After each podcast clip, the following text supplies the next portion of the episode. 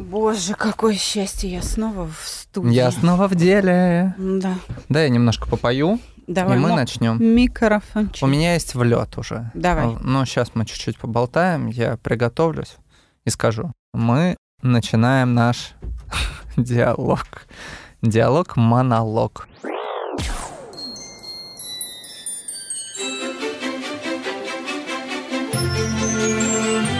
Михаил Щербаков, Александра Капецкая в лучшем психологическом подкасте «Психология, мифы и реальность». Привет, друзья! Я знаю, что многие от меня уже устали. Кому-то я очень сильно надоел, поэтому я принял волевое решение. Я остаюсь. Но подождите расстраиваться, потому что сегодня рядом со мной наш замечательный психолог Александра Капецкая. И мы говорим про любовь. Ты очень много на себя берешь. Ты в моем подкасте говоришь, что я рядом с тобой. Миша, это ты рядом со мной. Начнем с этого. Привет, друзья, я вернулась. Это я. Да, вам не снится, вам не кажется, я снова в студии. Я прям соскучилась, смотрю на свой любимый микрофон, оху и тут вздыхаю. Ну что ж, Миш, давай продолжим тогда ваш э, диалог с Юлей, потому что тему-то вы затронули важную. Люди именно благодаря тому, что тема сама очень актуальна о любви, слушают и мучаются. Слушают и мучаются. Очень ты их раздражаешь. Откровенно говоря, я считаю, что ты правильно делаешь. Спасибо. Так и надо. Ты у нас выполняешь роли глаз народа, она называется. Ты знаешь, я отвечу, пожалуй, одной знаменитой цитатой такого известного циника, как Джордж Карлинг. Я разговариваю сам с собой, потому что я — это единственный человек, чьи ответы мне нравятся. Ладно, попробуем сделать так, чтобы понравились тебе еще и мои ответы. Может быть, мы тебя немножко очеловечим после этого. И это принесет еще большую пользу уже всему человечеству, которое нас слушает. Тема, которую я предлагаю, любовь – это. Мы, конечно, с Андреем Капецким много говорили об этом и не перестанем, видимо, говорить. Тема вечная, потому что все новые и новые люди ставят перед собой этот вопрос. Люди достигают определенного уровня развития или достигают определенной критической массы проблем в этом и начинают задаваться вопросом, что же такое любовь? Ты помнишь, в нашем детстве была жвачка Love is. Мне кажется, она и сейчас существует. Она и сейчас есть. Это такая маленькая квадратная жвачка, где девочка целует мальчика. Или, наоборот, мальчик девочку, да. И они рассуждают о том, что это такое. Одна была розовая, одна была синяя. Да. Точно помню. История жевательной резинки Лафыс существует. И вот она. Пара со знаменитых вкладышей жвачки Лафыс существовала. Прошло много лет, а мы до сих пор помним аромат и вкус мягкого жевательного кубика. Но вкладыш был даже важнее жвачки, ведь в нем автор делилась с нами своими мыслями о том, что же такое настоящая любовь. Мало кто знает, что все трогательные слова были адресованы мужу художницы. Нежная и трагичная история любви, верности и потери. Комиксы «Лафыс» созданы новозеландской художницей-мультипликатором Ким Касали.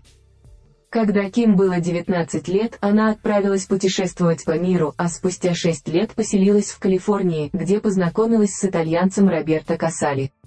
Она рисовала ему на салфетках короткие сценки с участием пузатой обнаженной девочки и такого же мальчика. Я делала маленькие зарисовки, чтобы выразить, что я чувствую. Это было все равно, что вести дневник моих эмоций, где описано, как развивались мои чувства. Сначала я нарисовала капельку, которая стала девочкой, это должна была быть я. Она испытывала все эти фантастические чувства. Потом я нарисовала другую капельку, мальчика, который был причиной этих чувств. Ким и Роберто поженились в той же церкви в Новой Зеландии, в которой женились родители Ким. На девушке были короны из маргариток и вуаль, такую же потом она нарисовала своей пузатой героине. Она вспоминала, Мой отец умер, когда я была молодой. Так что, когда Роберто попросил меня выйти за него замуж, я согласилась, но сказала, что бы ты ни делал, не умри на мне. Он засмеялся и пообещал, что попытается. Роберто решил продюсировать выход комиксов. Итак, Is увидели свет 5 января 1970 года. В комиксе 1974 года мальчик называет девочку Ким, а раньше, в комиксе 1971 года, девочка чертит на песке букву «Р» первую букву имени Роберта. Ким никогда не считала себя настоящей художницей. В одном из интервью 1981 года Ким говорила, «Если бы у меня был выбор, то я стала бы автором романтичных песен. Песни о любви глубоко меня трогают, но я не умею красиво писать, Поэтому мне пришлось выбрать другой способ выразить свои чувства. Комиксы быстро набирали популярность, их теперь печатали не только в журнале. Они появлялись на футболках, календарях, плакатах, кружках и многом другом. Персонажи саги Is проходят разные стадии отношений от знакомства до супружеской пары и смерти одного из героев.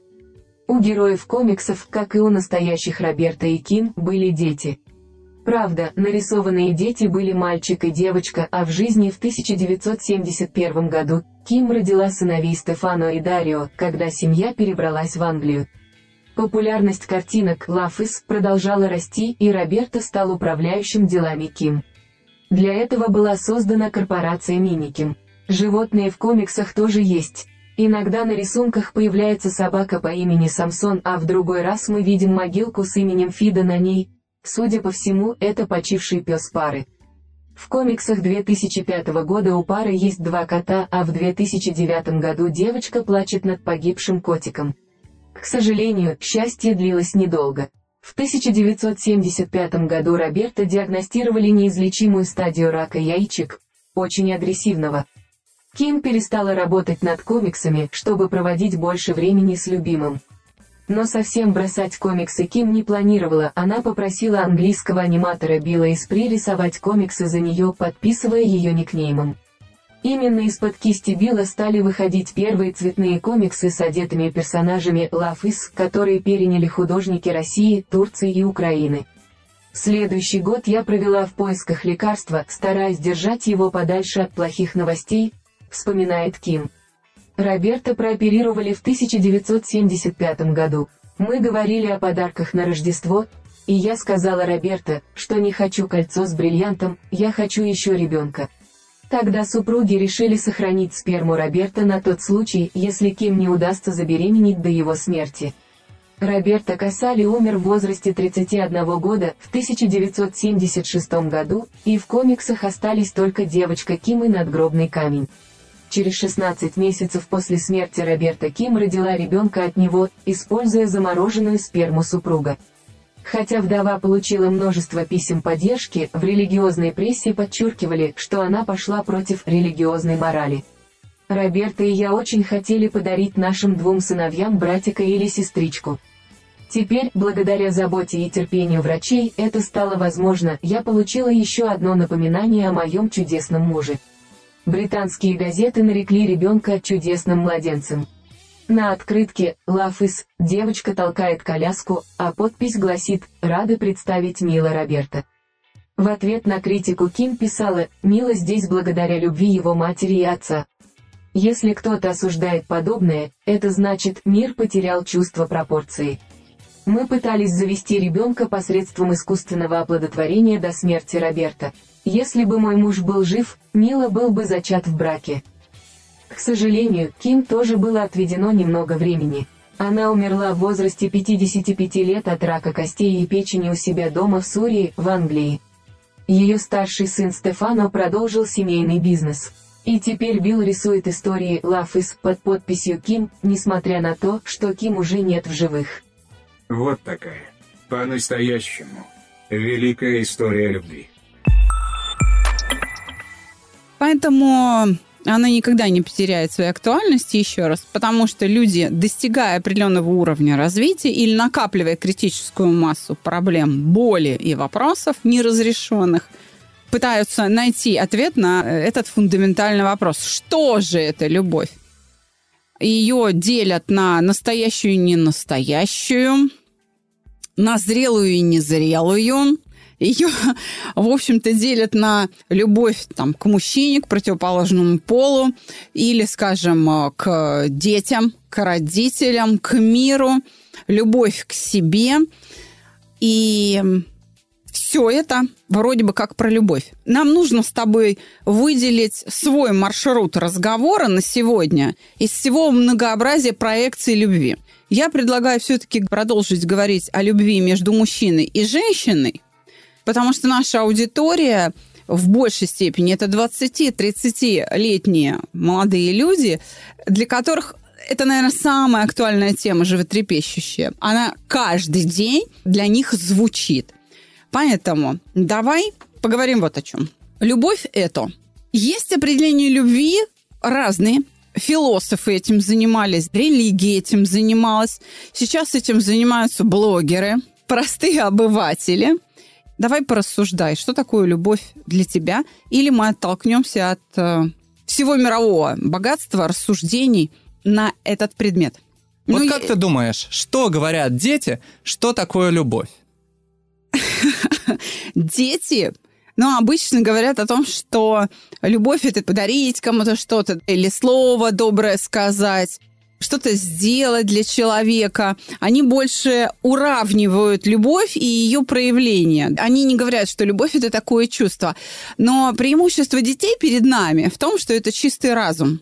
Он э, еще не опорочен опытом негативным, который создавал бы боль, которая бы искажала восприятие любви. Вот так. То есть оно у них может быть не полное, да, но при этом оно чистое. Я слышала, знаешь, такое определение, что любовь – это когда человек говорит твое имя, тот, который тебя любит, и если он тебя любит, то это означает, что твое имя в безопасности, когда оно у него во рту. Вот так сказала одна девочка.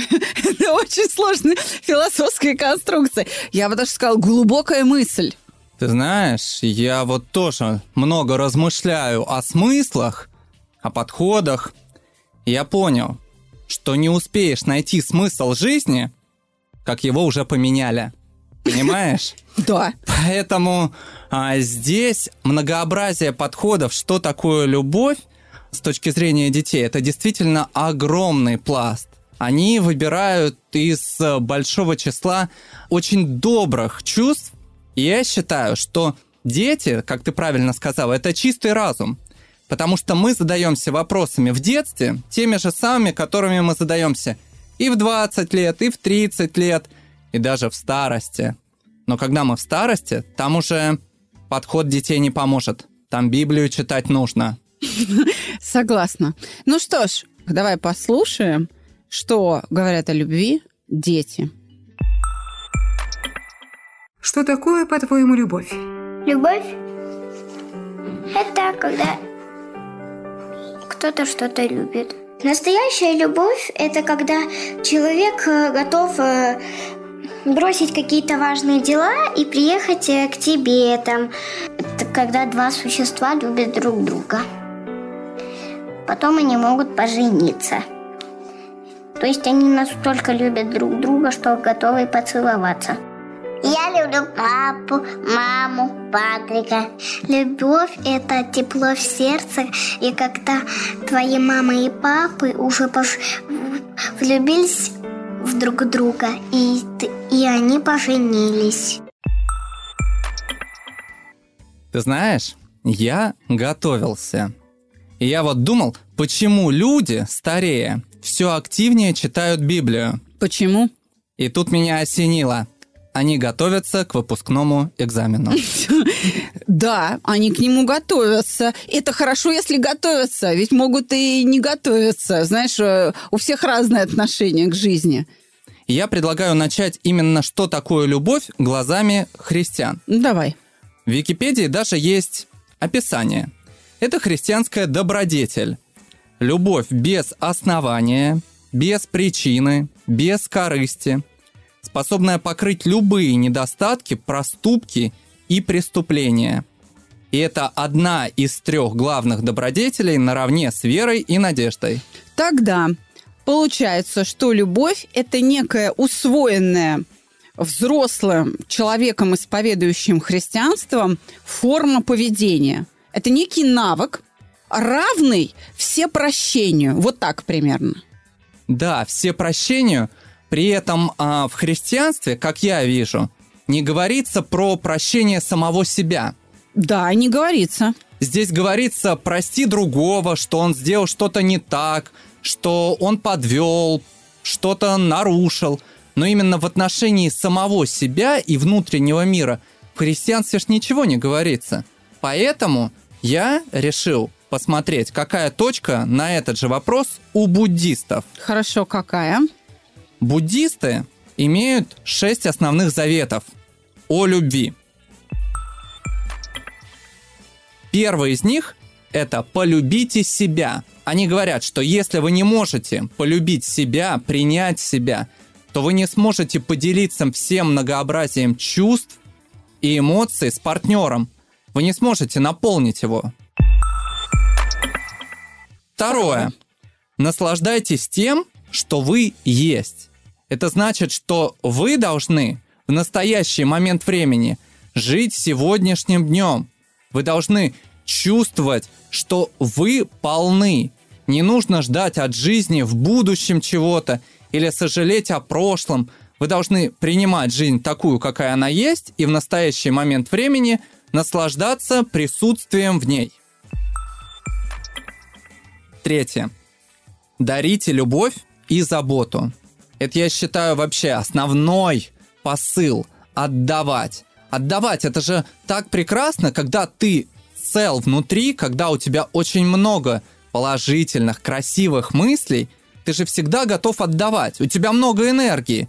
Ты наполнился внутри, и ты готов поделиться этой энергией. Ну, избыток надо куда-то девать, действительно. Излишки должны быть растрачены. Согласна. Дальше. Четвертый завет – это подбирайте слова. Тут наверняка многие слушатели на меня обидятся, потому что я иногда не подбираю слова. Но, друзья, простите, обидеть вас не хотел. Делаю все искренне и говорю то, что думаю ты не хотел обидеть, и, скорее всего, люди говорят не об обиде, предполагаю, что им стыдно тебя слушать. Вот так. Ты цепляешь в этом смысле людей за живое, и, и поэтому так раздражаешь их. Смотри, получается, что в отличие от христианского представления о любви, у буддистов оно более сложное. Да. Это не просто добродетель, равное всепрощению. И только там про счастье ничего не говорится. Во всяком случае, если верить Википедии, то у буддистов это более многокомпонентная вот такая история, которая требует освоения еще и внутреннего мира за пределами прощения. Идем дальше. Идем дальше. Только я хотел в предыдущем пункте сделать маленькое дополнение. Все, что мы произносим, должно быть выбрано с осторожностью, потому что наши слова будут благостно или дурно влиять на тех, кто их слышит. Это как раз подтверждение твоих слов о том, что слова подбирать по буддистам очень важно, и это, по сути дела, все про любовь. Любовь проявляется в том числе через некоторое речевое поведение. Почему нужно следить за языком, как нас воспитывали наши родители? Следи за языком. Что ты несешь? Как можно такое говорить? Важно, потому что слова, речь – это поступок. Чем он заканчивается, мой поступок, для другого человека, почему это так важно? Он создает определенные переживания. Он создает образы и переживания. И я, проявляя свои чувства к другому, должна осознавать, если я хочу быть счастливой и не вступать в конфликт с внешним миром, то мне следует во внешний мир выдавать нечто, что будет делать его счастливее. Это знаешь, как бактерии, которые вот э, симбиотики, которые в нас живут бифидумы или лактусы, которые населяют наш кишечник. Они делают хорошо себе им на нас, вообще говоря, наплевать. Но им самое главное, чтобы им было хорошо. И создавая комфортную среду обитания для себя, они обеспечивают нам перистальтику, они обеспечивают нам иммунитет и так далее. То есть они и нас делают счастливыми, но этот побочный эффект. Поэтому действительно нужно следить за словами, потому что слова – это поступок, порождающий эмоцию в другом человеке. И вот эта эмоция будет ко мне возвращаться в виде встречного поведения, с которым я буду или не буду знать, что делать. Буду в состоянии справиться или не буду. Конечно, лучше бы, если бы ко мне вернулась тоже любовь.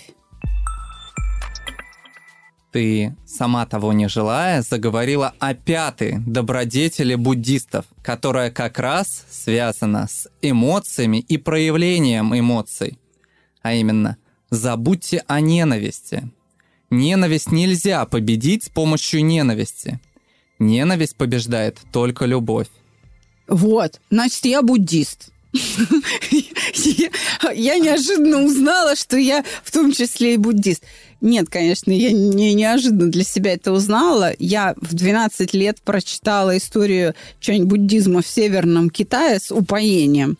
И, в общем-то, одноклассники э, крутили пальцем у виска и говорили, боже мой, все люди как люди, одна вот эта рыжая, так сказать, выбилась из общего стада. Но мне было это интересно. Эти вопросы я перед собой ставила уже тогда. Спасибо родителям, которые поддержали меня и просто приобрели мне эту литературу. Это не единственная книга, которую я прочитала, но я а, принципы буддийские осваивала еще в подростковом возрасте. Видишь, все-таки это хранится, это въелось, уже в меня стало моей культурой мышления.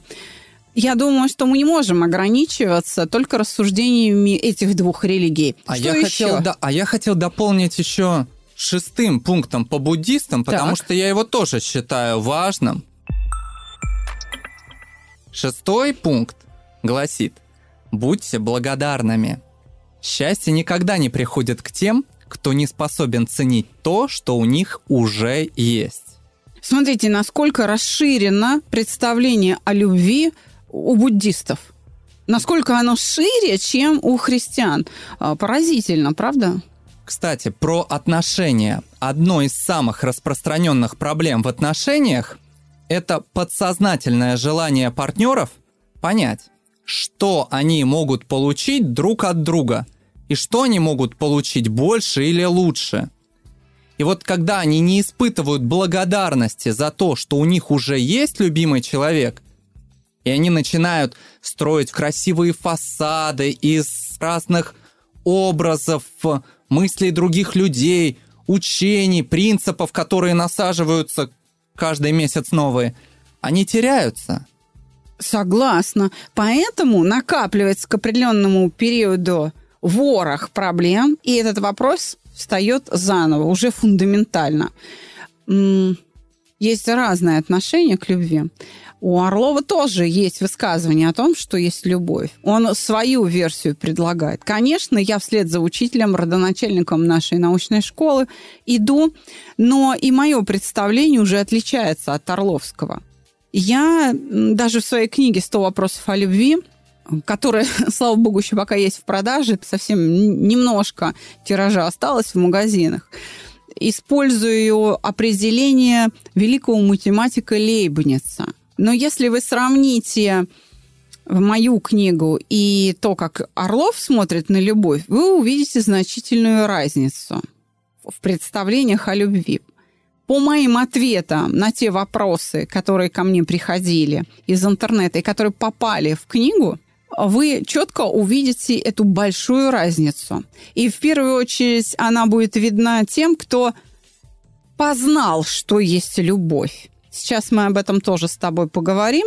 В отличие от меня, Орлов был менее счастлив в любви.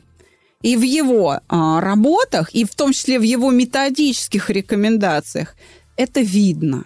Ты права. Ты читал Орлова? Я читал Орлова, и я знаю тебя, я вижу тебя, и я безумно рад, что ты цветешь, что ты чувствуешь себя любимой, что у тебя много сил. Меня это очень радует, и меня радует то, что ты готовишь уже новый продукт, я знаю. Да, пока держим конфетку за щекой, и я хочу пригласить пока только опытных на наш более модернизированный курс. Раньше он назывался «Длинные схемы». Это была расширенная программа. Она перешла в период пандемии в онлайн-формат. Но и ее мы вынуждены снимать с продажи, как и базовый курс. Он снят с продажи, и э, наш лучший продукт 7 уроков, 5 эмоций, базовый курс, прекращает свое существование. Последний набор будет в сентябре. Новый мы еще пока не создали, но все желающие могут прийти к нам на индивидуальные консультации и в индивидуальном формате проходить занятия. Но я хочу сказать, что мы услышали вашу боль, дорогие наши выпускники продвинутый курс в том формате, в котором он вам был предложен в онлайне, оказался очень тяжелым даже для опытных. Поэтому мы его разделили на три фазы. Работа с чертами личности, работа с потребностями и работа с э, желаниями. Фаза 1 – реконструкция, уже в продаже. Мы сделали очень комфортную цену – 15 тысяч рублей. Пожалуйста, приходите, записывайтесь 8 сентября – начинается этот поток.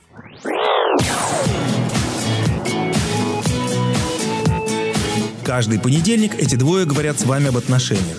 Пишите свои истории и вопросы в WhatsApp на номер 8 968 990 08 80. Заявки можно оставить на сайте mospsycholog.ru. Я предлагаю вернуться к любви. Давай. Love is. А какие ступени любви ты знаешь? О как! Вы в последнем выпуске с Юлей говорили о способах. Взяли автора и воспользовались его представлением. Неплохо, я хочу сказать, он рассмотрел способы. Неплохо пожалуй, они некоторые пересекаются, там есть некоторое смысловое смешение, но смысловая расчистка удел концептуалистов. Это вот в эту школу мышления. Это к Теслинову. Да, ну не только к Теслинову, там целая научная школа, ну положим, это туда, отдадим смысловую расчистку. Действительно, любовь проходит определенные стадии. И я предлагаю посмотреть на любовь как на развитие некого навыка, используя очень известного автора, не буду говорить его фамилию, и его подход к управлению. Бизнесмены, менеджеры, которые нас сейчас слушают, даже, может быть, педагоги, сразу поймут, о каком авторе идет речь.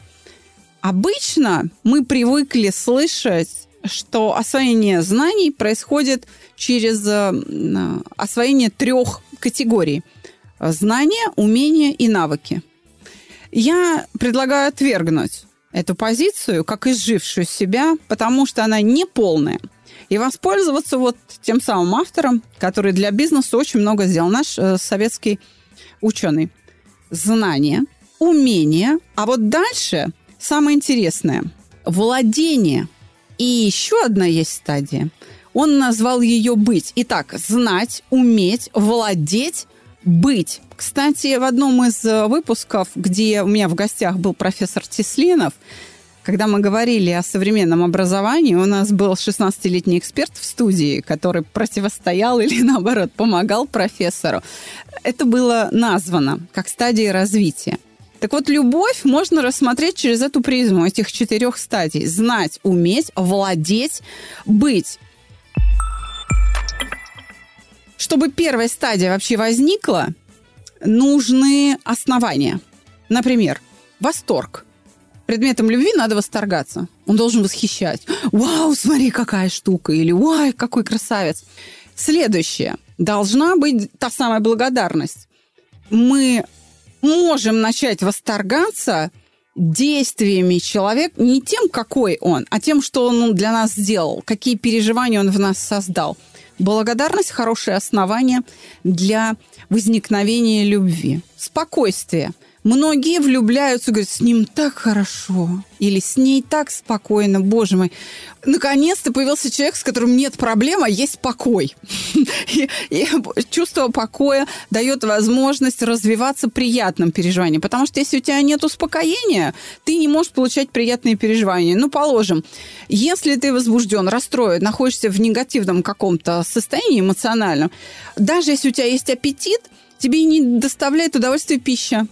Нет, не доставляет. Или музыка любимая. Она уже не воспринимается так, правда? То есть ты не можешь получать эти удовольствия даже простые. А иногда, знаешь, просыпаешься, просто плохая погода за окном, вот как сегодня, и ты думаешь, что бы мне одеть? Ты смотришь, у тебя целый шкаф вещей, а ты ничего не можешь выбрать. Нет удовольствия. Нет Да. удовольствия. Идем дальше. Хорошим основанием для любви является любопытство, интерес. Должно быть какое-то разнообразие. Сейчас поясню. Если тебе с человеком скучно и неинтересно, любовь начинает ослабевать или невозможно к возникновению в принципе. Вот так. Да, факт. Согласен, да? То есть человек должен быть разнообразным. Если он нудный, его очень трудно любить. Практически невозможно вызвать любовь, если ты зануда. Но ты допускаешь, что для одного человека данный объект, человек, может быть занудным, а для другого абсолютно нет. Это же зависит от каждого индивидуально. Естественно. Но тем не менее, мое внутреннее субъективное, вот это люблю или нет, будет зависеть как раз от того, он для меня нудный или интересный. Для себя, конечно, надо интересного выбирать, чтобы повеселее было, с музыкой. Тот, который интересен мне. Конечно, у нас у всех разные интересы, да? Но тем не менее, вот это основание любви. Итак, если все эти основания имеются, то тогда у меня будет очень мощная первая фаза. Я влюбляюсь. То есть это чувство рождается. И я знаю, что такое любовь с точки зрения, что вот оно переживание внутри появилось. Это то, что мы называем опытом. У меня возникает опыт этой любви. Как состояние. Чтобы говорить о том, что моя любовь перешла в фазу уметь, нужно опробовать ее. То есть нужно ее кому-то вручить, принести, получить какой-то отклик, и тем самым убедиться в том, что да, я эту любовь даю, ее берут, я ее даю, ее берут. Какой-то есть энергообмен с предметом моей любви. А если не берут, то либо плохо даешь, либо не умеют брать. Да. Или это не любовь. То есть вот здесь возникает проблема. А как сепарировать, да, как отделить? Это любовь или набор потребностей? которые я хочу удовлетворять через того, кого называю любимым человеком. Вот здесь как раз. Если я умею любить, вот в буквальном смысле этого слова, в истинном, у меня возникает привязанность. Знаешь, э, э, сердцу не прикажешь, любовь не картошкой не выбросишь в окошко, кого люблю, от того и терплю. Вот это все возникает именно в этот момент. То есть если у вас есть привязанность, значит, вы умеете любить. Но имейте в виду, это не конечная стадия развития любви и ваших отношений. А, вы знаете, хочу дополнить. Правильно Александра сказала, что на этом еще не заканчивается. Потому что у нас есть, друзья, разум, который Мешает нам любить. мешает нам и не только. У тех, у кого есть мышление, те, кто задумываются, что будет дальше, какой на самом деле человек. Все то, что мы говорили с Юлей на предыдущих наших восьми выпусках, это как раз все приводит к тому, что у нас следующая ступень. Вот какой ты наглый, Щербаков. Ты дополняешь мои слова. Это не позволял себе даже Капецкий. Согласен, что он был в этом отношении более деликатный. Но у меня-то другая роль. Я же стремлюсь туда, наверх, к брахманам. Поэтому я имею такое право. И вообще, я почти что верховный главнокомандующий. Это я тебя допустил сегодня до эфира. Хорошо, оставим тебя с, с этим мнением. Да, действительно, в момент, когда возникает привязанность, мы все-таки начинаем совершать ошибки. Потому что мы еще не все знаем о человеке, и даже еще не все знаем о себе. И у нас возникает какая-то боль. Любовь на этой стадии позволяет эту боль преодолевать. Но моя-то задача, как человека любящего, сделать так, чтобы любовь боли не причиняла, потому что я-то знаю, что в первой стадии любви, когда я просто знаю, у меня просто возникло это чувство, само по себе переживание любви очень окрыляющим было. Оно приносило мне удовольствие. И я буду искать способ, а как мне вернуть себе вот это окрыляющее состояние, но при этом с полным пониманием, кого я люблю со всеми моими неудачами. И вот снятие этих противоречий позволяет мне перейти в третью фазу, овладеть этой любовью. Ты знаешь, я хотел тебя спросить, а есть ли у тебя предположение, что больше всего смущало меня раньше в отношениях? На какой фазе я все время заваливался? Я думаю, что на уметь. На второй фазе заваливаются все. В третью фазу переходят очень мало людей, а в фазу быть единицы. Знаешь, причем в планетарном масштабе. Ты знаешь, у меня стояла вселенская задача – те способы любви, которые в начале отношений прекрасно работали, сходить в кино, сходить в классный ресторан, на лодке покататься, в другую страну слетать, да все что угодно. Это в какой-то момент времени переставало приносить удовольствие. И нужно было искать новые формы взаимодействия. Вот тут-то я и заваливался. Тут заваливаются все. Могу сказать тебе по своей 20-летней практике, все, кто приходят после неразделенной любви или несчастной любви на реабилитацию ко мне в компанию «Чувство покоя», все говорят, что, ну, может, я любить просто не умею. Как они правы в своих выводах? Они действительно не могут снять противоречия и перейти в следующую фазу. А владеть любовью, что это означает? Приобрести свободу. Хочу – люблю. Понимаю, что бессмысленно, взяла и разлюбила. То есть, когда моя любовь опять возвращается к счастью, такому вот легкому счастью, такому окрыляющему состоянию, но уже по моей воле, когда я решаю, любить или нет, когда любовь утрачивает смысл, а мое решение позволяет его вернуть ей – этот смысл и восстановить утраченную любовь или ослабшую. Когда я четко понимаю, с кем имею дело и как я буду решать затруднения. Вот это и есть овладение любовью, когда я понимаю, где любить, а где ругать. И это не противоречит друг другу. Или учусь ругать с любовью, или во имя любви. Вот так. Вот это называется владение. Когда, еще раз, если я по своей доброй воле совершенно свободно распоряжаюсь своими чувствами, это значит, что я ими овладела. Когда сила любви, ее направление, предмет этой любви я выбираю произвольно по собственной воле. Свобода в выборе и есть владение. То есть третья стадия. Кто этого достиг, тот очень-очень большой молодец. Любовь – это такое занятие. Это такая регулярная деятельность, в которой я делаю ее превосходно и могу импровизировать даже. Ты знаешь, я когда осознал, что партнер рядом со мной может меняться, его интересы могут меняться, он может по-другому смотреть на какие-то вещи. И если он в какой-то момент времени не хочет даже долгий период времени делать то, что раньше нравилось, это не значит, что с ним что-то не так или с вами что-то не так. Это значит, что нужно искать точку роста. Нужно посмотреть на ситуацию по-новому и подумать, где можно расширить горизонты. Ну, значит, уже одной ногой в своих текущих отношениях ты встал на третью стадию. То есть уже частью своих чувств ты можешь овладевать. Итак, смотрите, значит, первая стадия – это когда просто возникает чувство. Второе – это когда я их могу выразить или осознать в другом человеке и принять их от другого человека. Это все-таки поведение, основанное на данном переживании. А третье – это такое занятие регулярное, где я могу импровизировать.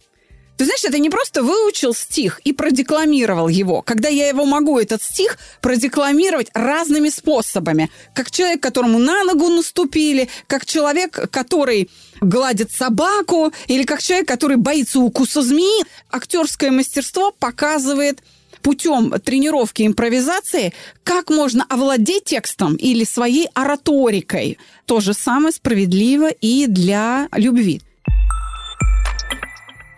перейти в состояние быть – это уже некое слияние всех трех предыдущих этапов в одно. Когда я есть любовь, это моя суть, это мое содержимое. Я живу в любви во всех ее проявлениях. Красиво сказано. Но это уже высший пилотаж. Вот когда ты сможешь так любить, я первая назову тебя брахманом. Будем работать. Друзья, вы знаете, мне кажется, у нас с вами много вопросов для осмысления и для размышления на ближайшую неделю. Предлагаю закругляться, а в следующий раз вас ждет сюрприз. Итак, Миша, что же есть любовь? Великий математик Лейбниц определил ее так. Любовь это умение быть счастливым счастьем другого человека. Я не знаю более точного определения любви. Великий математик мог мыслить ясно. Он был не только математиком, но и философом. Я знаю, я буду счастливым. Спасибо, друзья, что были с нами. Ждем вас в следующий понедельник. Всего доброго. Я вернулась. Я тоже с вами не прощаюсь. Бесстрашными, непобедимыми.